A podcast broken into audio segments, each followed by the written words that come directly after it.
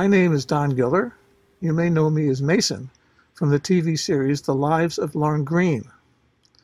You're watching a very special episode of the Letterman Podcast, a look back at 100 wonderful years, 100 wonderful episodes.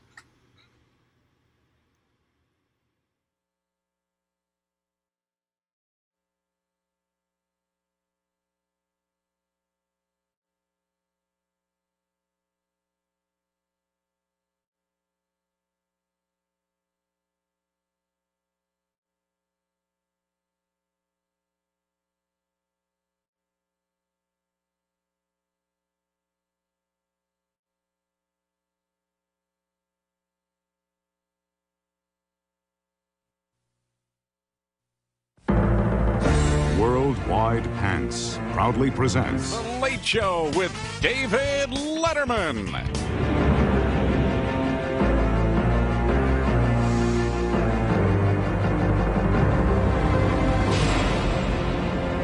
Worldwide Pants, the most trusted name in pants and entertainment and pants.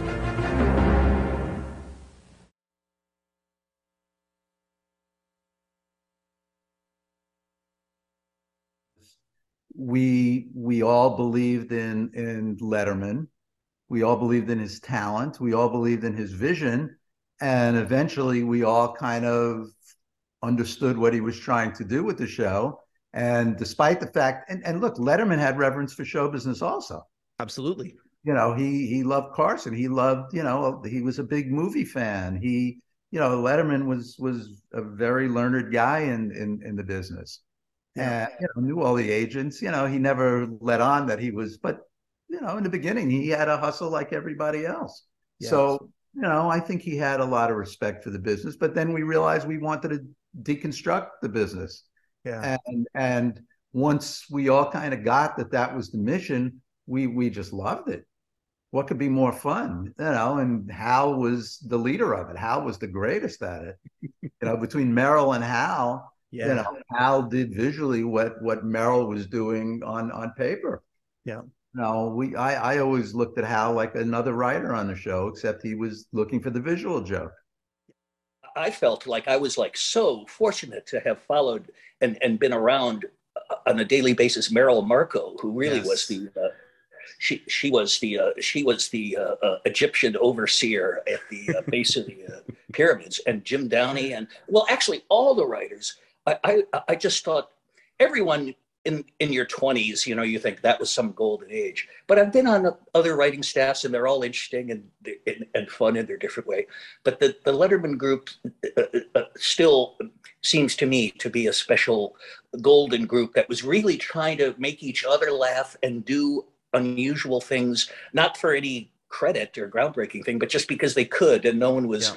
bothering us too much from the network or anything so um, yes uh, we all uh, stand on the uh, shoulders of giants so that we can see that uh, those last uh, four weeks six weeks of the show it was it was it was nice because you hear like I never worked at Saturday Night Live, but like you often hear that it's kind of a cutthroat environment, and Mhm. and um, I, I I mean I don't know if it's it's testimony to having to do a show every day, like like at some point you're gonna need favors from everyone on staff just because like there's just so much chaos and and, and and you know and and so like it was really really a nice place to work. Like everyone really looked out for each other. And like that's why you know i stayed there a ridiculously long time. You know i was probably there total of like 17 years which is crazy in tv to stay someplace that long. But the reason is is because you know i mean that's they, they became my friends and i ended up you know marrying a woman who who worked there and uh you know um yeah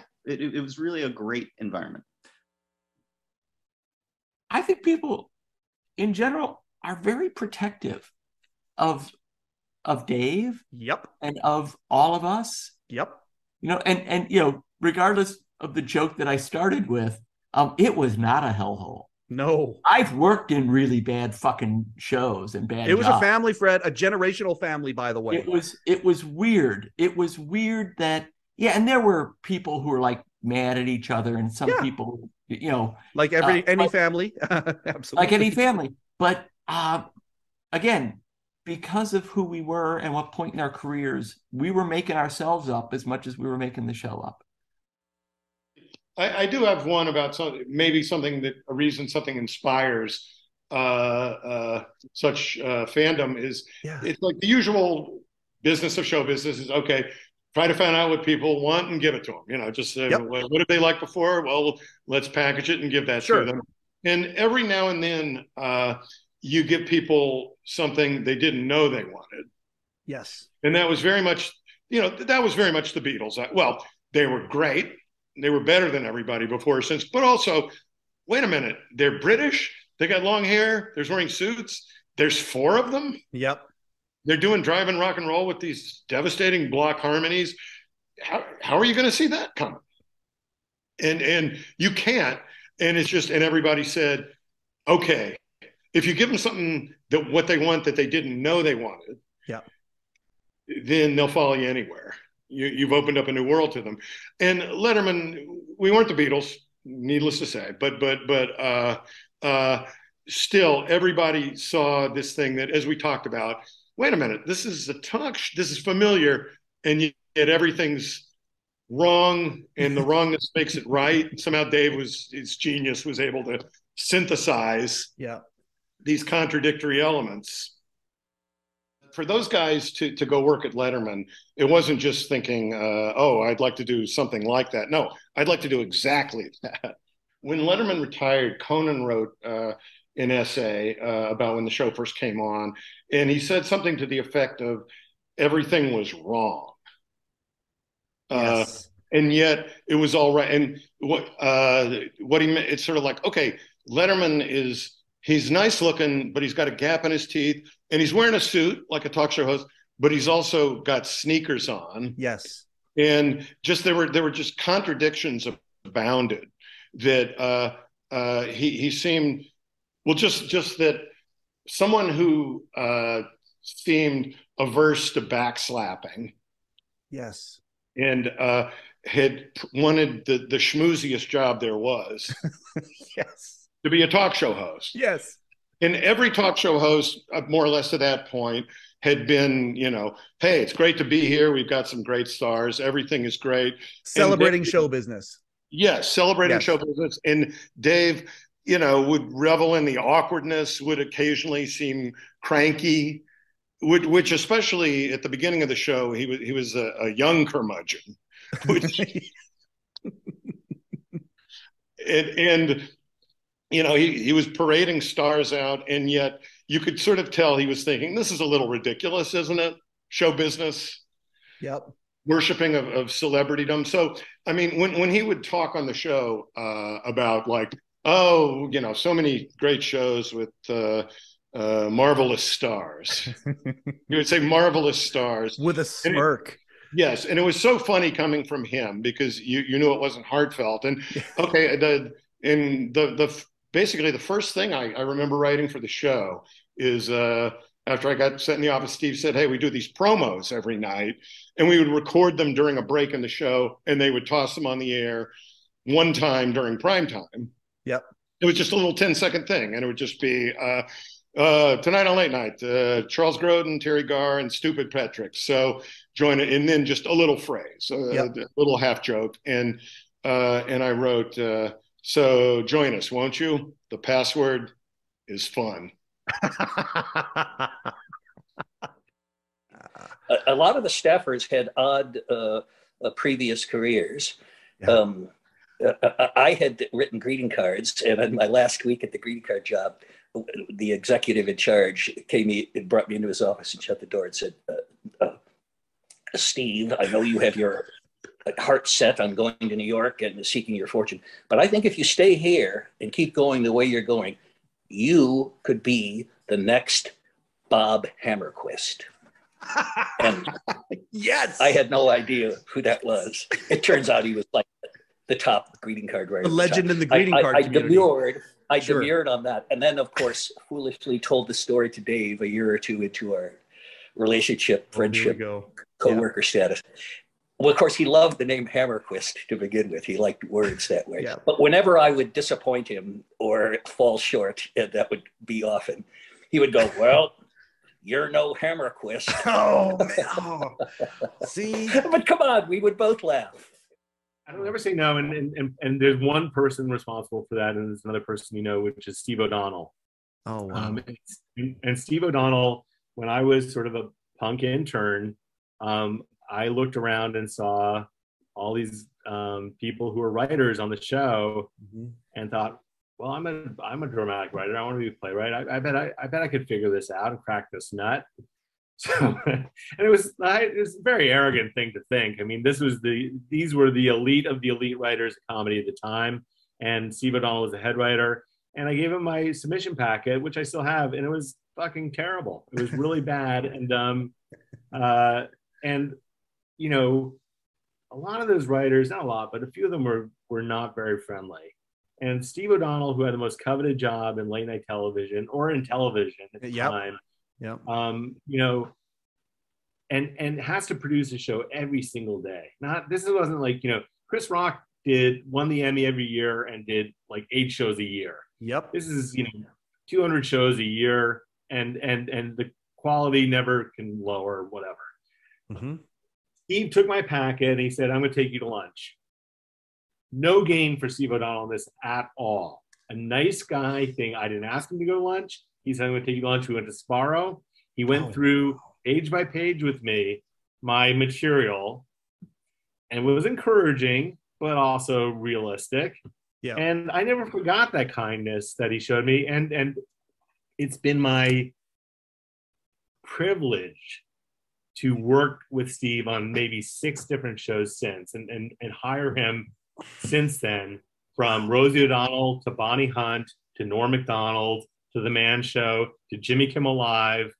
He has been an, an, an integral part of my career um, and, and, and my life. And uh, is a guy that I love more than anyone. And it's it all started with him showing me kindness at a really vulnerable time in my career. So I think Uh, about it all the time. I will mention in a sort of back down to earth way that I have several dozen notes from Dave scribbled on the actual typewritten pages of jokes where he did a joke and it did not go well, or there was some unforeseen turn of events. Like I remember he did a joke of mine one night about Karen Carpenter. Uh, I guess you read recently in one of the major news publications about they're tightening up the test now uh, for naturalized citizens. Say you come to this country and want to become an American citizen, you can't just walk. Well, I guess you can, but you also are supposed to take a test. And uh, the, the traditional questions: What about uh, President Lincoln?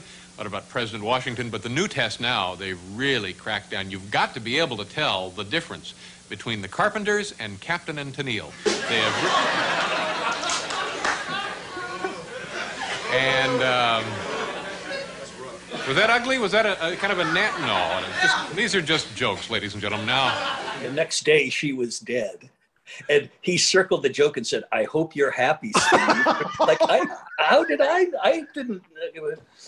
Um, anyway, there could, it, in the right atmosphere, a failure can be as funny as a success. And that's definitely something we took to heart at all of the various Letterman incarnations. Number one, Merrill Markoe. Genius. Yeah. Genius. The, the heart and soul of the operation. The, Yeah. the creator of the show, the creator of the sensibility, the the beacon behind the comedy, the beacon behind the writers that we hired, the the tenor of everything. Yeah. She was uh, a brill- she is a brilliant person. Uh, Steve O'Donnell. Steve O'Donnell was another genius. Yeah. Steve O'Donnell was, you know, another guy that carried the torch, carried the sensibility. Steve is a lovely guy and a great writer and was a great head writer. There was always an argument that he created the top 10 list and Adam Resnick was was the judge who heard me create the top 10 list. I didn't actually create it. I had the idea. I was we were standing in the reception area at the old show, and I had just gotten a copy of People magazine who did the 10 most beautiful people in the world. Yep. I said, you know something, we should do our 10, our own 10 best list. At which point Steve O'Donnell says, Yeah, that's a great idea. I'll I'll I'll write some up. And he crafted it as the top 10 list, even though it was my suggestion that we do our own list. So Adam Resnick used to get pissed off when Steve O'Donnell would take credit for creating it. He goes, "You took credit. You did it. Why don't you tell Steve?" I go, "What do I care? You know, it's a big Things that almost sound like Steve was. Steve was great. Steve was great. Steve had a, a, a monster of a job. It Yeah. was, you know, being the head writer on that show, you know, you're administering a, a staff of 12, 15 people. You're dealing with a piece of talent who's very choosy, who likes one out of every 50 jokes. Yep.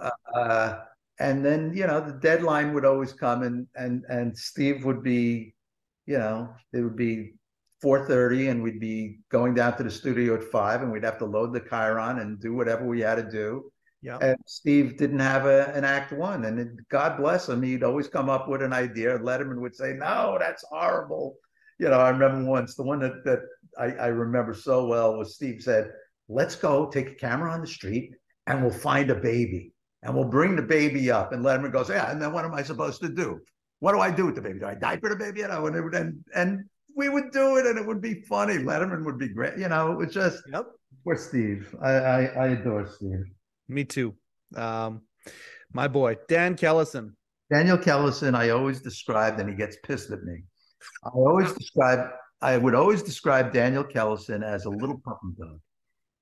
Um, he would come and, like a puppy, he'd rub his head on your leg and you'd push him away. Hmm. And he'd rub his head again on your leg and you'd push him away. And the third time, he'd rub his head on your leg, you'd pick him up, and he'd pee on you. Daniel was always the guy that would bug me. Let's let so and so come in on a horse. Let's fly Sean Connery in on a jetpack. and then it would fuck, something would get fucked up. And I go, Daniel, why did you have this? Why don't you have that? Daniel was was the most creative segment producer we ever had, and I was a segment producer, so that's high praise.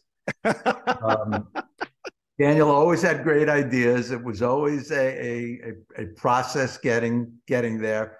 But Daniel's a, a creative, talented, fun guy, and I'm still friends with him. And he'll get pissed at me for using the little puppy dog, but he's heard me describe it about 50 times. So He's uh he's been on the show. and with- and I've worked with Daniel since. Daniel and Yeah. I, did- Daniel and I did the Sports Illustrated Sports Person of the Year awards together. We did, I think, three or four of them. Yeah, You know, so he was always very good to me, Daniel.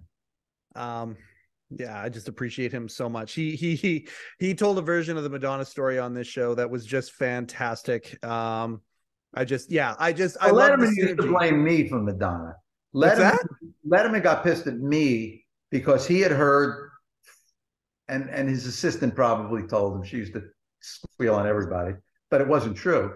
That I told Madonna, just get out there and say dirty things and do whatever you want. And I think Kellison maybe did it, but Letterman thought I did it and was pissed at me for months. Months didn't talk to me because he was mad at me that that I had I put Madonna up to it.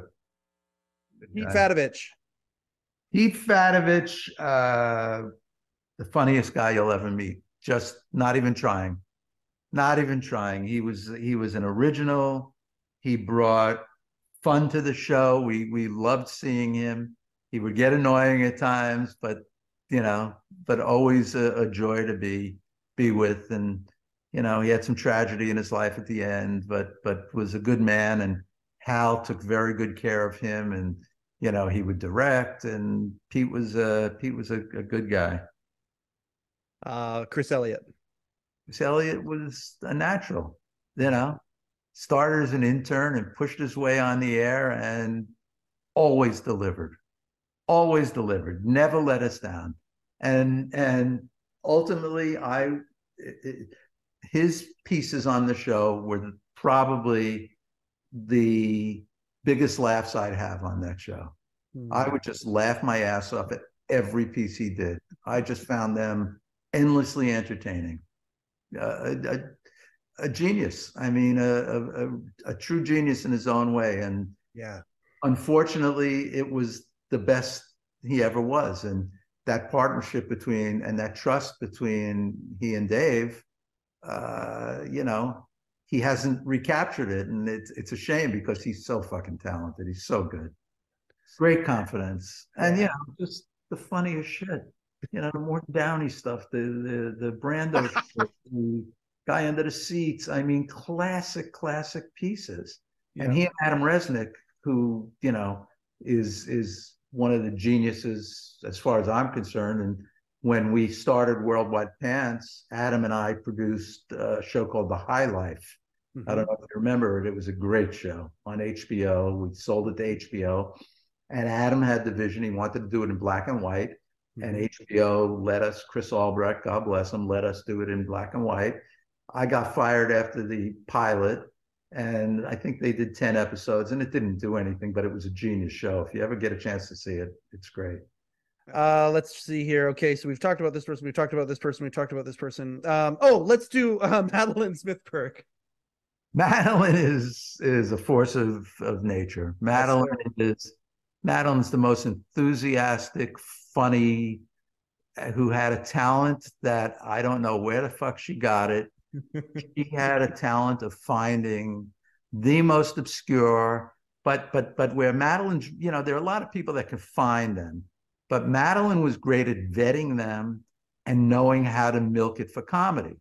Yeah. Madeline's a very funny, very smart woman uh, you know, and she she not only you know there are a lot of people that can find interesting, creative, you know, nuts, but if, if you don't create the the dialogue and you don't know how to produce it to to get the jokes, you know, that's where Madeline was brilliant. You know, she knew how, and and the combination of what she fed Letterman and what Letterman did on his own, you know, was was was genius Yeah.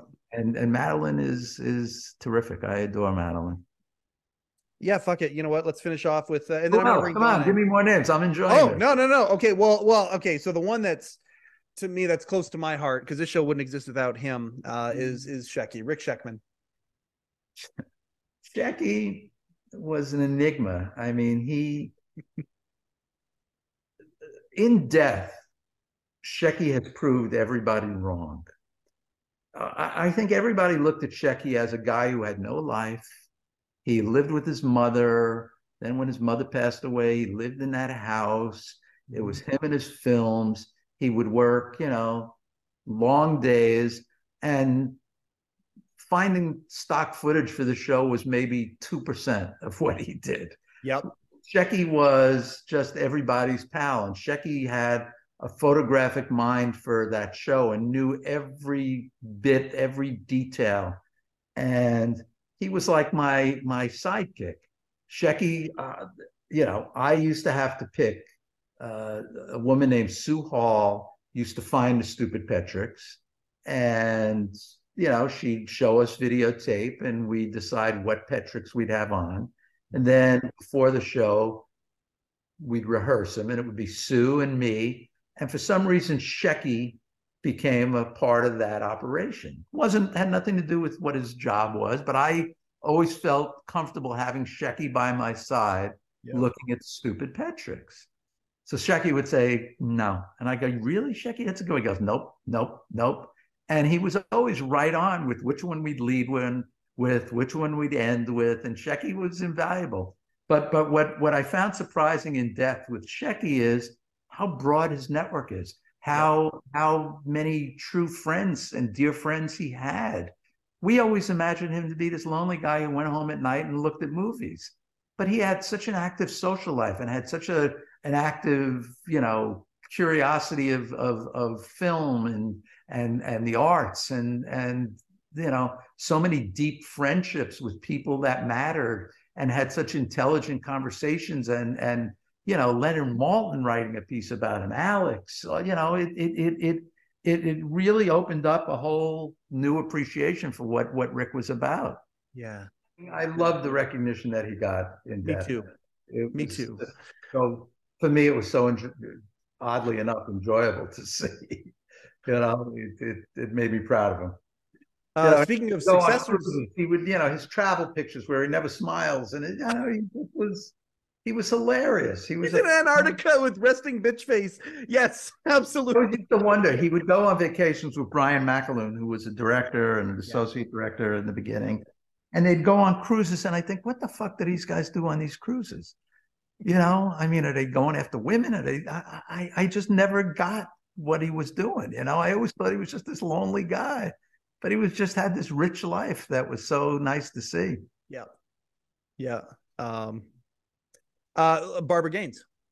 Barbara Gaines, you know, with Kathy and with Jude and with with Yeah. Rick, they were the heart and soul of of the operation. Yeah. You know, Barbara, you know, what I like most, and I don't talk to Barbara much, and I adore her. And we used to be good friends. You know, we were the two Jews on the show. So, you know, Barbara, I, I I love how she matured. You know, Barbara was goofy. Barbara was a fucking goofball. She and Jude would sit in that production office smoking like chimneys. It would stink, right? And she was like a kid, and everybody, ah, Barbara, and she talking in a high voice. And then all of a sudden, she became, you know, the producer and the executive producer. And you know, I wasn't there to observe it firsthand, but I I, I always got a kick out of how she stepped up and and and became this this powerhouse. Know, she's she's a good woman. Don Giller. He's a fucking bum. this guy latched on to the shows that I produce, put his own fucking name, Don's TV, whatever the fuck that is, and has co-opted my work. Don's a good guy. Don, everybody relies on Don. I always used to love seeing him outside the theater when he was a nothing. he was a little street urchin who used to hang outside the theater. But I adore Don. He's he's a he's he, I'm so glad that he's part of the team after all these years. after 20 years, I didn't really see him or speak to him much at all. There was a long gap between like mid 90s and 2015. It's Mm-hmm. like two weeks or so before his very last telecast of Late Show. And I had just called up and said, Could I just come up and say hello? Um, and thank you and stuff like that. And his assistant said yes. And I came up. We sat there for like two hours. But the little, the little, the little funny moment that pertains to your documentary. Whoops Is right there. the funny moment yes, Yeah, that yeah. pertains to your documentaries. When I hadn't laid eyes on Letterman in two decades, he comes out and I go, uh, "Hi, Dave. You know, I don't really. There's not really a very good reason for me being here." And he said, "Come to that, Stephen. I don't have one either." And um, we laughed over it. You know, it's kind of. Uh, my justified humility and his uh, kind of uh, uh, uh, uh, higher contrast humility. But it was fun, and we had a very nice conversation. And um, I will also say that that uh, uh, a certain amount of of self doubt and self examination is probably good because I think you've got to keep checking yourself.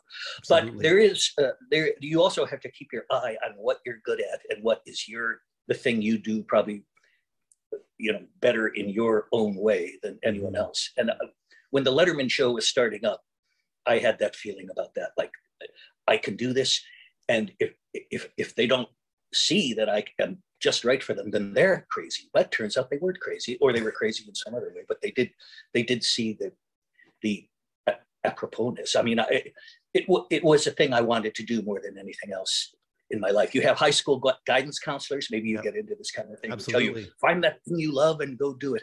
I was never quite sure what it was. I liked cartooning. I liked writing. I liked history. I liked music. Yep. But most of the job decisions I made were like sort of 75%, like, yeah, I guess so. But to, to, it, the Letterman job was something I wanted 100%. if I get up in front of a group of people um, and start talking, um, Betsy, my wife points this out all the time. I start doing Dave's hand gestures. I start, or I start picking up, I using his rhythms, and it's just Yep. because for years I was just laser focused on this guy. Yep. Here's George Miller's joke. Um, uh, Oh, uh, this is a great way to finish was- right here. what was what was yeah yeah what's Letterman's and he did it on stage so I'm not fucking with it. Uh, what what's David Letterman's idea of foreplay? Let's get on with it, shall we? So Mike Chisholm, I think he's, I think he's better than Christ. This is the Chisholm podcast. He's fantastic. We're doing the We Chisholm podcast. We Mike have the- Chisholm I don't know this makes Yeah, me so you, happy. You've heard his reputation. Everybody Yeah. loves Mike. Everyone likes That's Mike. I mean, Think of the nicest person you know. And He's him. nicer than Ask 10 Oh. out of 20. Make He it is the 20. nicest Mother guy. Teresa, forget about no, Mike not, Chisholm. Not, not in the same league. Not at all. League of his own. He's better than this strawberry, and this strawberry is delicious.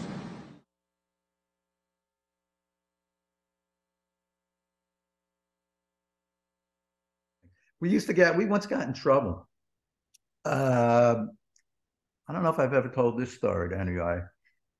Uh, after the shows, we used to have cars waiting for us.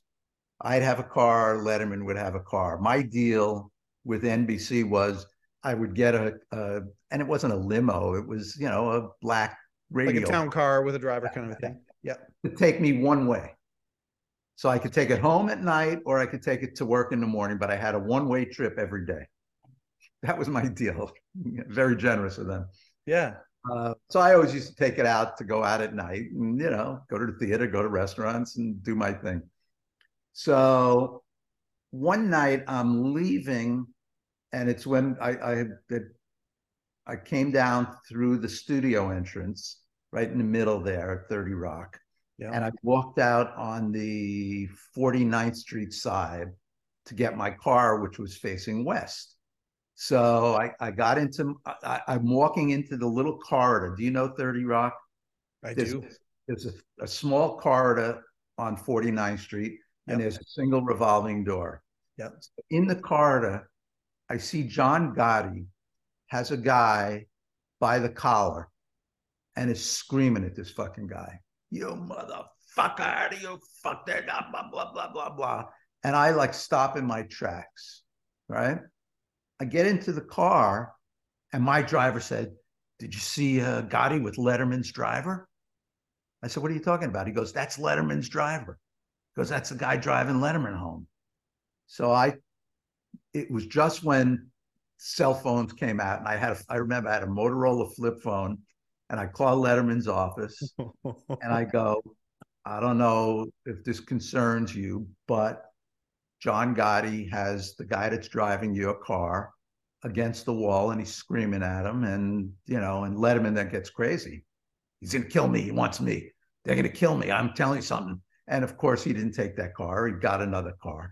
But the backstory where Hal comes into it was uh, Letterman had done a joke in the monologue about the mafia. And unbeknownst to any of us, one of the crew was friendly with John Gotti's daughter, Victoria, and Uh-huh. got tickets to the show. And she was a blonde with big hair and very flashy.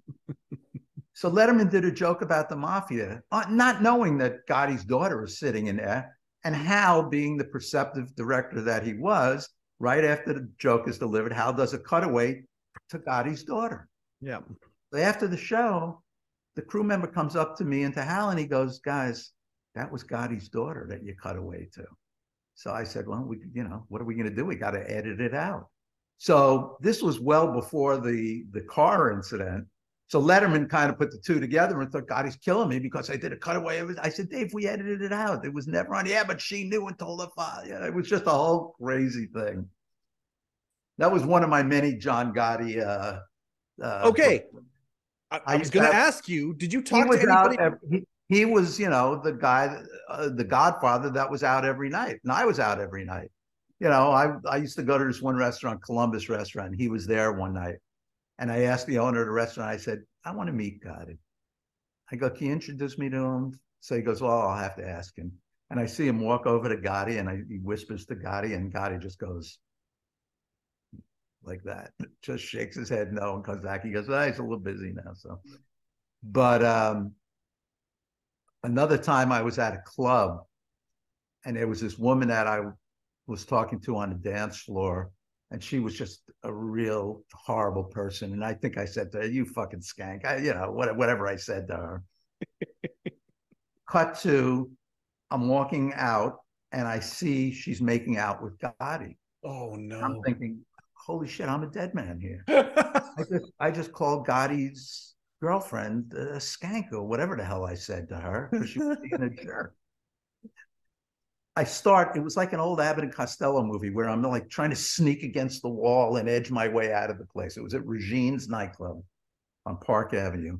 And I'm trying to sneak out of the club without anybody seeing me. Yeah. As I get to where Gotti is, a bunch of Gotti's henchmen pick this woman out, pick her up, and throw her out the front door of the restaurant. They physically threw her out.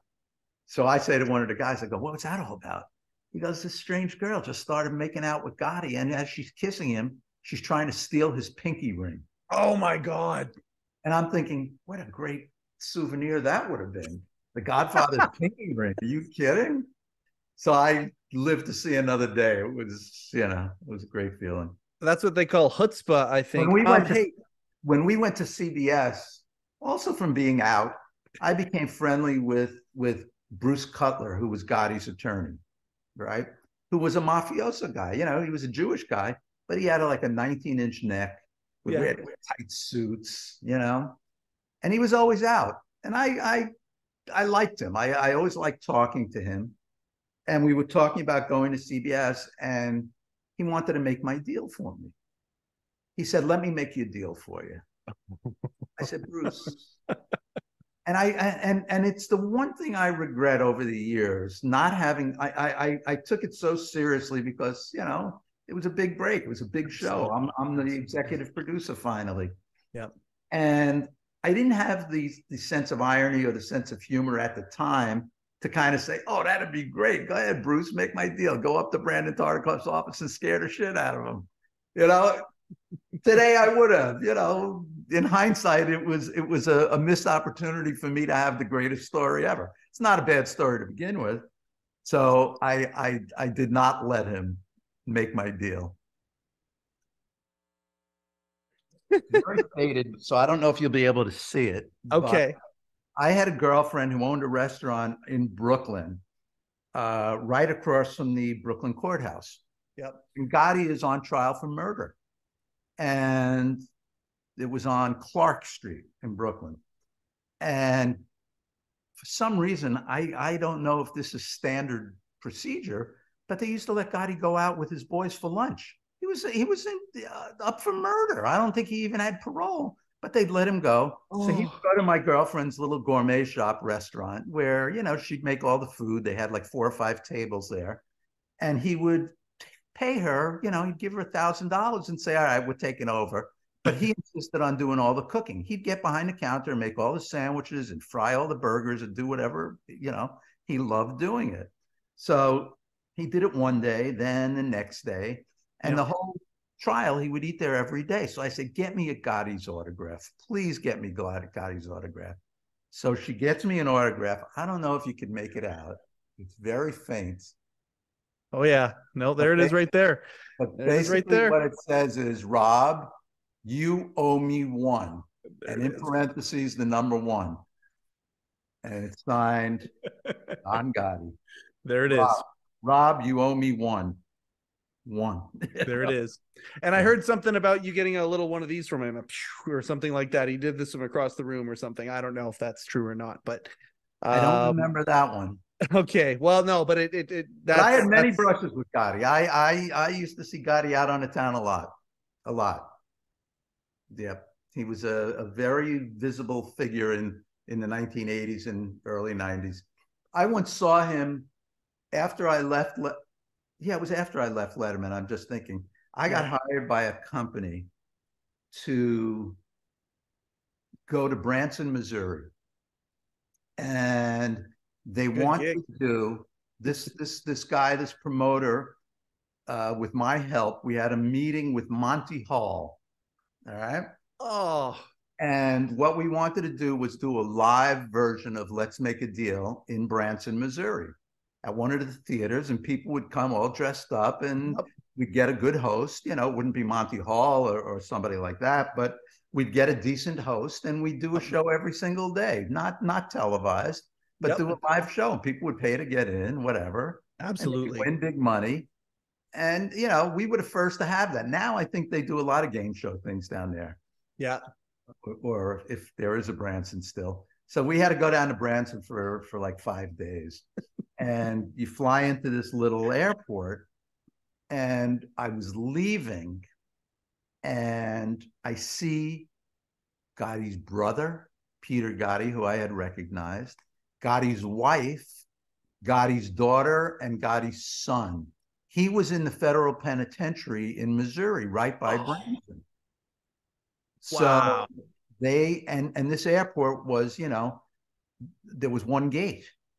there was one gate. It was a little how you know, like a little looked like a little cabin.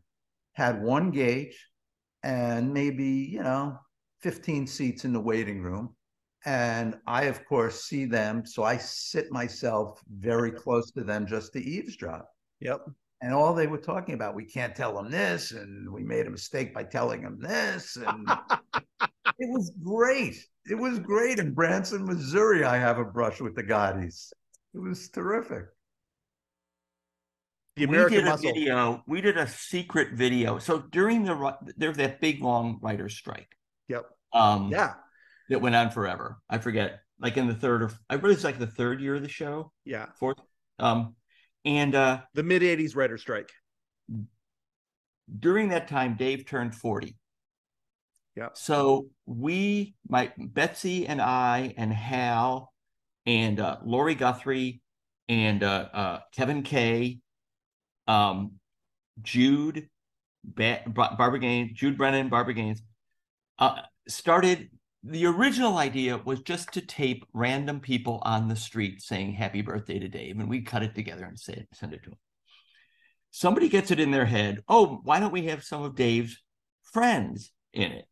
So now we've got shots of a telephone with a microphone hooked up to it and Steve Martin calling and and and you know saying hi to Dave.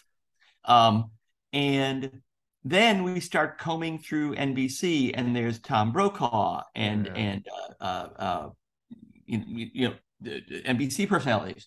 Sure. Then it branches out into oh we could go to get the Yankees and and so Betsy goes to Yankee Stadium with Lori Guthrie and gets Billy Martin and and George Steinbrenner at the same exact time I'm getting Richard Nixon. Holy crap. So we had Nixon, uh, Mayor Koch, uh, uh, uh, Jane Pauley, uh, all these people, and um, It's uh, like you're gophers and you've been digging and digging and digging and digging and digging and digging for so long in your little hole. And then you pop your head up and realize, we don't holy realize shit, we've done we a whole didn't field here. Yeah. we didn't realize holy yeah, the shit impact. right Yeah. um and so send the tape yeah we just sent the tape to Dave on his birthday he gets it he's home in California. Holy and uh like a day later I just get a phone call and and I pick up the phone. This was the day before the days before caller ID right? I said, Yeah. hello? And he goes Nixon how the fuck did you get Nixon? And here's the story. This is even better. So Nixon was in a recording studio in New York City recording some voiceover for something. He I just forget. happened to And- be in a Oh, place Frank with Gannon, recording Frank devices, Gannon, which, by Frank the way, Gannon- not a good right, thing for So Richard Frank Nixon. Gannon was a segment producer on the show. Okay, okay, okay. Frank I had got you. worked in the Nixon White House. I got you. So that's how we got to Nixon. So we're all getting into an elevator after everything's all done, and and everybody's kind of crowding in, and Nixon's there, and and the door starts to to to close. Yeah. Um. And and I got to the door a little too late, and it literally slammed Nixon uh, up against the the wall of the elevator. Not too hard, but like an elevator, and then it bounced back. Hard Um, enough. And Frank forever was like, "You fucking let the door slam on Nixon. You you could have reached your arm in." And I said, "I I I just didn't. I didn't. I I blame my subconscious for that. I blame my unconscious self for letting the door slam. Um, but yeah."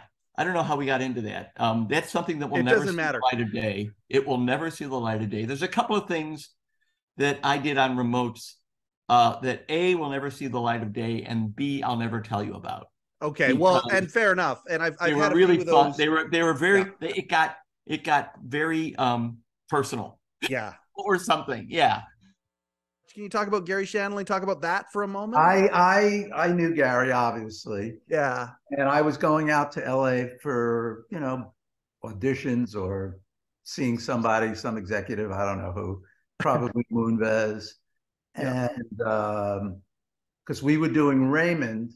No, it might have been before that, but I used to go out to Moonves and try to get him jazzed up about about Ray Romano, and I remember having a meeting with him and saying to him, "This is the guy." That you're going to pull out for every press tour This Yeah. is the guy you're going to pull out for every affiliate convention. And Moonves was, yeah, yeah, yeah, just do your fucking pilot. You know, he didn't care.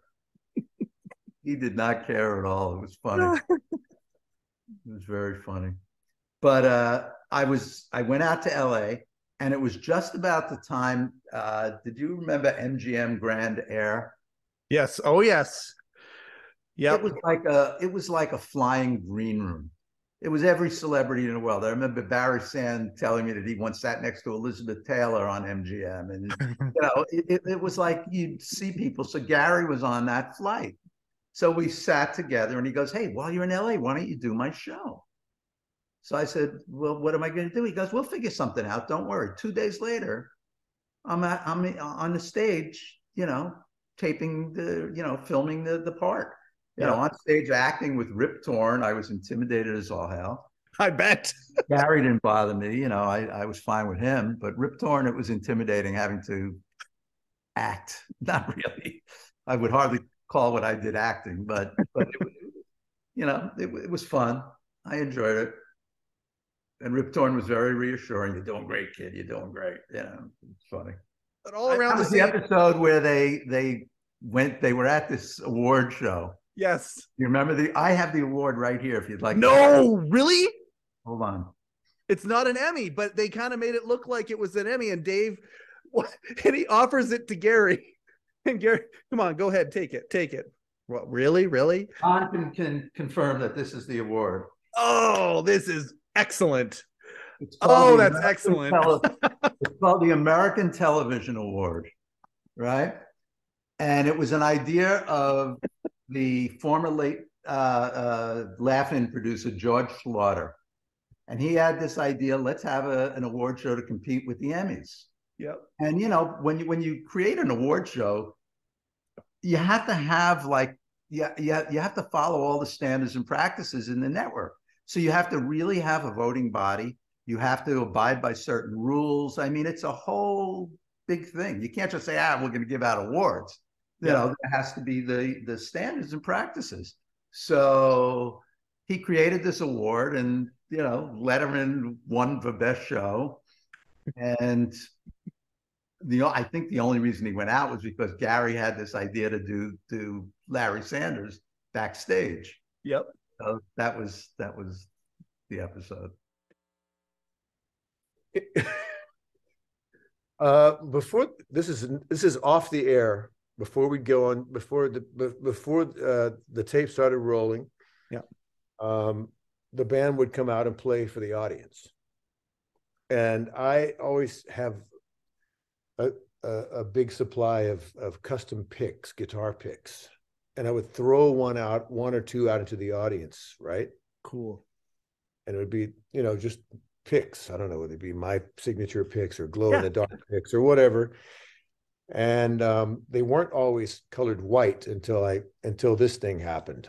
Um, i had learned that a lady had gotten hit in the eye during the warm up of the show.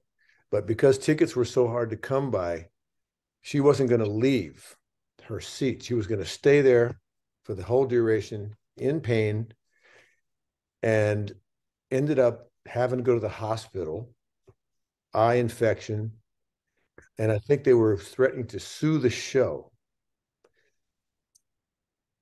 but Wow. dave thought it was cool so i kept doing it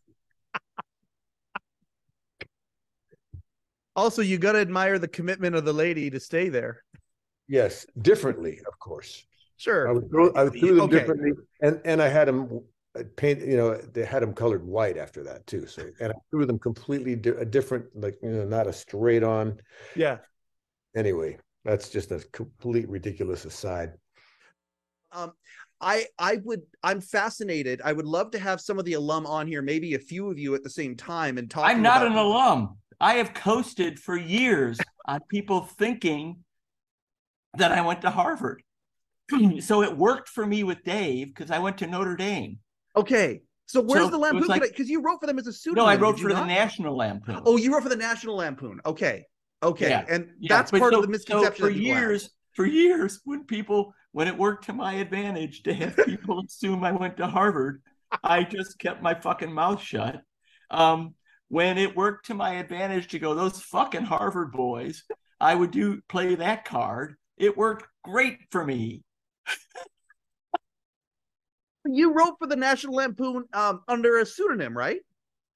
No, I know I wrote it in my own name, but this is a good. I'll tell. I'll, I, I I'll tell this story as quickly as I can because it's Okay. a good story.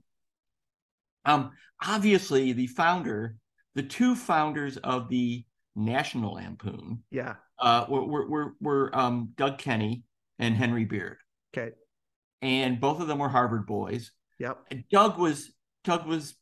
I, I met Doug once, but but Doug was a fucking just he yeah. Our sense of humor, if you you, you can track from Animal House to through Ghostbusters. Yeah. That is the that is mine. That is all a direct connection to the to Doug Kenney and the National Lampoon. And to many So Gen Xers, a religious journey right there. What you just said. There you That- go. So there's Doug. There's Doug. Yeah. Doug. Uh, uh, Doug goes to Hollywood. Um, makes Caddyshack, and then falls to his death tragically in Hawaii. Yeah. Um, uh, Kevin, by the way, lived with Doug for a summer. So there you go. Um, so so after Doug, um, a guy named PJ O'Rourke took over the National Lampoon, conservative, conservative humorist, uh, PJ O'Rourke. Um, and then uh, uh, after that, there was a guy named Jerry Sussman, who basically was kind of just keeping the magazine running. Okay. Jerry hired me as a copy editor um, Okay. because I could copy edit. I knew how to copy edit. I had come up in newspapers. I knew how to do that, but I also knew how to copy edit in a way that wouldn't kill the joke. right. So Ah, if it's okay. misspelled or there's stuff missing or whatever, I know, oh, that's a joke. That's Yeah. why it's, and I'm not like somebody going like, anyway. So, Yeah. uh, and I start words, pitching that kind of ideas and I get a bunch of stuff on. Yeah. Jerry leaves the Lampoon and uh, Sean Kelly, who was one who was one of the original National Lampoon people, and I are in a room one day. That room is probably a bar, and we decide to create a fictional editor in chief that is a- an amalgam of all the past editor in chiefs. Oh, that's genius. And we called him L. Dennis Plunkett. And L. Dennis's editorials at the beginning of every issue right. were always uh, uh, Webster defines satire as right. They were just horribly pretentious and terrible. And then it will begin to reveal uh, how he worried about. Uh, this was a Henry Beard reference. How he how his family never forgave Roosevelt uh, for how he got us out of the depression because you know Mama lost all of her you know you know Pa Fa lost all of his you know fortune right. What a And beautiful device. and then when mail came in to L. Dennis, I would answer it. And so somebody wrote in one time and said um, that I also had to answer the slush pile. And if there was somebody who was kind of close and like we really actually wanted to reply to, I would reply to them. And then they'd write again, and I go, eh, it didn't work out this time. Thank you so much. And somebody decided that they were unhappy with the way they'd been treated by me, and they wrote to L. Dennis. L. Dennis wrote back to him and said, Thank you so much for helping me get the goods on this Graver guy. I have been trying. If you could just Xerox the correspondence, I will get on this right away. Um, then the guy Xeroxed the correspondence and sent it in. And then I just got a pang of conscience and just dropped it. I just- No! no, I thought this is cruel. This poor guy, he thinks he thinks he's got it in at the Lampoon now. And I said, I just sent him a kind of like, thank you very much. This is under investigation or something like that. but I, I felt bad. I felt like like, oh geez. So it probably, you know, morning Fred felt bad about what Yeah, Ed okay, there it is. had- is. Yeah. done. And and so yeah. So that was that. Another song that I love singing was uh, "Weak as I Am" by uh, Skunk and Nancy. That was one of my favorites. And it would all and all my favorites were like kickoff songs. Yeah. And by, by kickoff songs, I mean the, the ones that we would start the set with. The first the first song Yep. after the monologue would be the kickoff song. Uh, there was one, and I'm gonna. Oh, this could be a, a high wire act that just I fall and fall on my face on. There was one that you did the lead vocals on that going out to commercial. Um, it, it started like this, bub up, bub up, bub up, bub bub bub bub bub bub bub bub up, bub bub, and then you kicked into the vocal right away after that. Do you know what I'm talking about when I say that? No. Okay, it doesn't matter. I'll find it and I'll send it to you because I know that I know. Now I want, now I Ah. want to know. Da-da, it's like, oh, I want to da-da, know. da-da. and then I and then you kicked right into a vocal on it. Um, I always loved when you sang, and, and it's, it was so uh, it was so cool whenever you had a, a highlight performance. Uh, Don just said that I might have been thinking of Soul Survivors Express Way to Your Heart. I think that's I think that's it. I think that's exactly the song actually. There it is. And then you kick right in. What did I tell you? Yeah. I've been trying to get to you. There it is. Thank you. Oh my God, that's the moment. Right, That's- right. Oh my God. You just That gave was- me goosebumps, girl. You just put them all over me just by doing that. Don Giller, I love you. That song, that's a song I snatched from my childhood. And and Paul let me do it. Like that that's what I meant. Like uh, you could just ask for things and it would happen. That's why I love that gig so much. I would just pull songs that that meant something to me as a child and next thing I know, we're doing it on television. How could you not love a gig like that? Oh. How could you not?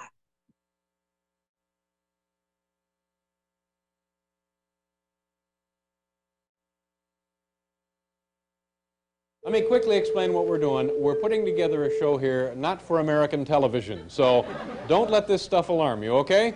Part of what you see tonight will actually be on the air, and then there are two specific segments that will never be seen anywhere.